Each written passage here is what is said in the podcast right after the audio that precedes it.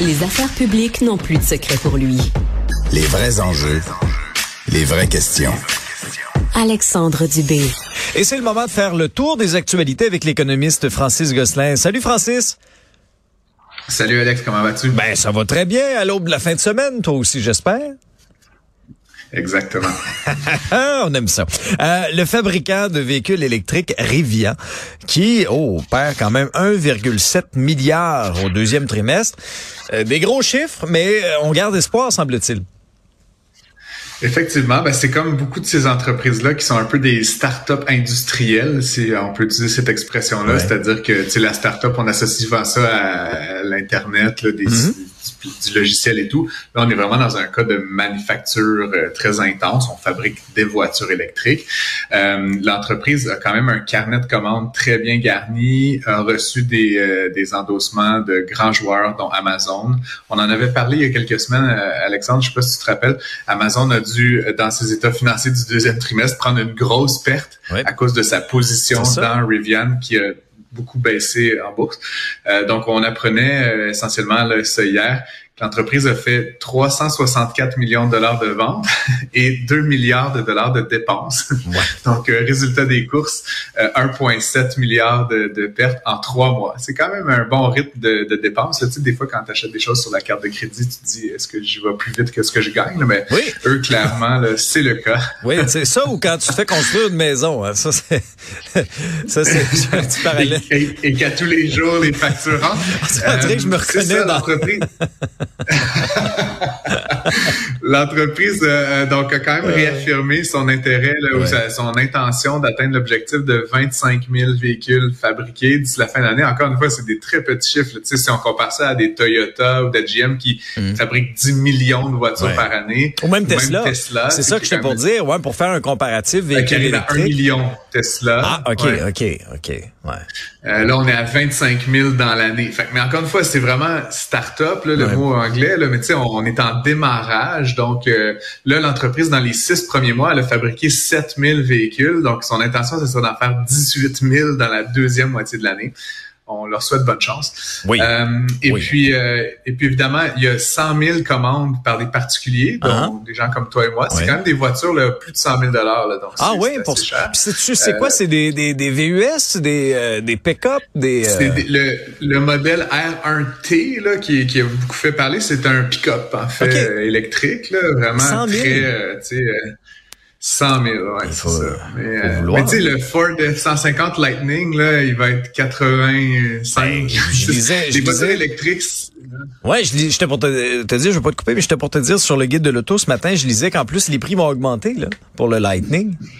Euh, le prix des batteries, la, les complexités de manufacturier, euh, mm-hmm. les enjeux liés à la main d'œuvre et tout ça font en sorte que inévitablement, tu sais, même Tesla, on l'a vu, les mêmes voitures qui se vendaient 80 000 se vendent 86 000. Mm-hmm. Encore une fois, on parle de voitures hyper chères, là, on s'entend. Euh, mais donc tout ça pour dire, il y a 100 000 réservations de Rivian et Amazon aussi a l'intention d'en commander 100 000, mais dans un format euh, camionnette de livraison ah, euh, quand ce sera disponible. Ah, intéressant. On va suivre ça. On va suivre euh, l'arrivée de, de, ces véhicules-là, effectivement. Et, et, sur nos routes également. Une plateforme d'échange de crypto-monnaie Coinbase qui perd aussi plus d'un milliard en trois mois, visiblement. Euh, on est, on est dans, les, dans le déficit aujourd'hui. Ça a été un hiver difficile, hein? des, des, des derniers mois très difficiles également pour les crypto-monnaies. Effectivement, je veux pas laisser les auditeurs sur une mauvaise note en ce vendredi, mais c'était quand même des deux nouvelles euh, back-to-back qui étaient assez assez fortes. Ah oui, tu nous, euh, Coinbase, donc c'est une plateforme. tu nous rentres dedans. la dernière va être plus oui. la vie, là, je le promets. Euh, donc Coinbase, c'est ça qui est une plateforme d'échange de crypto-monnaies. Puis bon, on le sait, euh, les anglophones parlent de crypto winter, donc l'hiver des cryptos. ça. ça. a vraiment été mm. Euh, une période hivernale et printanière très, très mauvaise pour la quasi-totalité des crypto-monnaies. Euh, donc, Coinbase, qui est coté en bourse, en fait, euh, et donc qui a annoncé avoir perdu 1,1 milliard au second trimestre. Il y a à peu près le, je dirais 40% de cette perte-là, donc 450 millions de dollars, qui est lié à ces actifs en crypto-monnaie qui ont juste perdu de leur valeur. Que c'est vraiment l'expression là, de des, résultats. Mais il y a quand même aussi 550 millions de pertes opérationnelles. Ça fait que c'est ils, ont encore une fois trop de dépenses par mm-hmm. rapport à leurs revenus. Euh, dans le fond, leur modèle d'affaires, c'est qu'ils prennent des petits frais sur chaque transaction. Fait que quand tu achètes ou que tu revends une crypto-monnaie, ben, ils prennent quelques cents potentiellement. Et donc ça, en somme, euh, ils sont passés de 2,2 milliards de revenus au trimestre de l'année dernière, le similaire, à 808 millions. Donc c'est comme un effondrement ben du, revenu. Dans le fond, c'est ça l'explication. Euh, ils avaient fait une entrée remarquée en bourse euh, en avril 2021, donc il y a un peu plus d'un an, à 342 dollars l'action. Euh, hier, elle se transigeait à 84 dollars l'action, l'action de Coinbase. Donc, pour ceux qui ont acheté euh, au jour 1, là, c'est euh, moins le fun, on pourrait dire. C'est une dégringolade. Effectivement, ils ont aussi annoncé euh, il y a quelques semaines, là, trop peu trop tard, mais euh, devoir remercier 18% de leurs effectifs. Mhm. Donc euh, un peu plus de 1000 personnes qui ont dû quitter Coinbase au cours du mois de juin. Mhm. S'ajoute à ça le fait qu'il y a plusieurs de ces crypto-monnaies-là qui ont un statut un peu bizarre. C'est une mhm. monnaie? Est-ce que c'est un actif de réserve? Certains hein. qui comparent ça à l'or. Ben, fait que la Securities and Exchange Commission, qui est un peu l'AMF américaine, a annoncé ces dernières semaines, ces derniers mois, plus plusieurs enquêtes euh, sur certains types de crypto-monnaies qui sont détenus par Coinbase. Mm-hmm. Bref, euh, comment dire, l'avenir est pas super rose pour cette plateforme-là. Euh, la bonne nouvelle, c'est qu'avec leur émission d'actions à 342 dollars il y a un an, ils sont assis sur 4 milliards de dollars de réserves. Fait qu'ils peuvent continuer comme ça à, perdre un milliard par trimestre pendant au moins un an, peut-être plus. Fait que, bref, ils ont pas, ils sont pas menacés là, de faillite immédiatement, mais ils vont devoir certainement prendre des mesures là, pour euh, renouer avec la profitabilité. Et il nous reste à peu près une minute, mon cher. On est le 12 août. Euh, c'est la journée J'achète un livre québécois.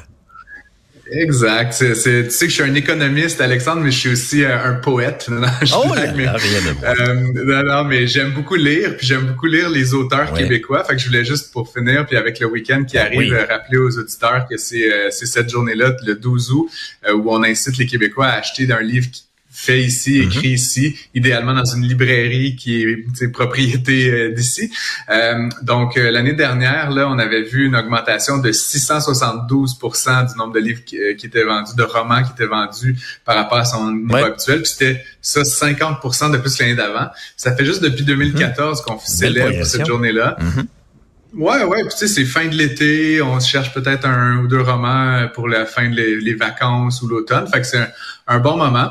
Si je peux passer très très vite là, pour les quelques secondes qui nous restent, la petite recommandation de l'économiste Francis. Oui, parfait. Euh, L'économie, c'est pas compliqué de Gérald Fillon et François Delorme. Bon livre d'introduction à l'économie euh, fait ici au Québec.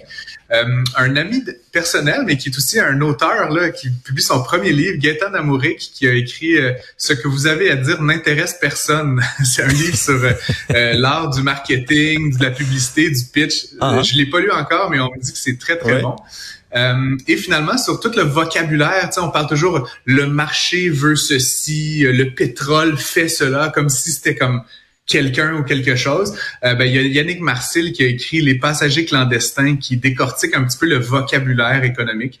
Euh, donc, c'est ça. Puis, vite, vite, vite, euh, Alex, deux romans qui ont un petit saveur économique mm-hmm. aussi. Manuel de la vie sauvage de Jean-Philippe Barry-Guerrard. C'est complètement délirant. Si vous l'avez pas lu, ça se passe dans une start-up. C'est complètement fou, là, qui recrée des gens morts. En tout cas, j'ai adoré ce livre-là. Ça a été adapté au théâtre. En tout cas, mm-hmm. super livre. Puis un petit côté un petit peu plus, euh, tu sais, ma femme vient de percer là et tout ça, mais euh, le premier tome de la trilogie gaspésienne de Roxane Bouchard, nous étions le sel de la mer. C'est un livre qui se passe en Gaspésie avec des pêcheurs, toute l'économie de la pêche, puis tu sais, c'est compliqué, c'est un milieu dur économiquement. J'ai adoré ces deux romans-là. Fait en tout cas, je me disais que les auditeurs apprécieraient peut-être avoir quelques idées là, avant de se dépêcher euh, chez leur libraire cet après-midi. Hey, ben oui, quelle belle idée. C'est super apprécié, Francis. Vraiment à l'aube de la fin de semaine en plus. Passe euh, un bon week-end. On refait ça la semaine prochaine, mon cher. Avec grand plaisir. Salut Alex. Merci à vous d'avoir été à l'écoute également toute la semaine et que ça passe vite. Il nous en reste deux. Ça passe trop vite cet été-là. Vincent Dessureau suit à l'instant. Je vous souhaite une très, très belle fin de semaine. On se retrouve lundi dès 10 heures.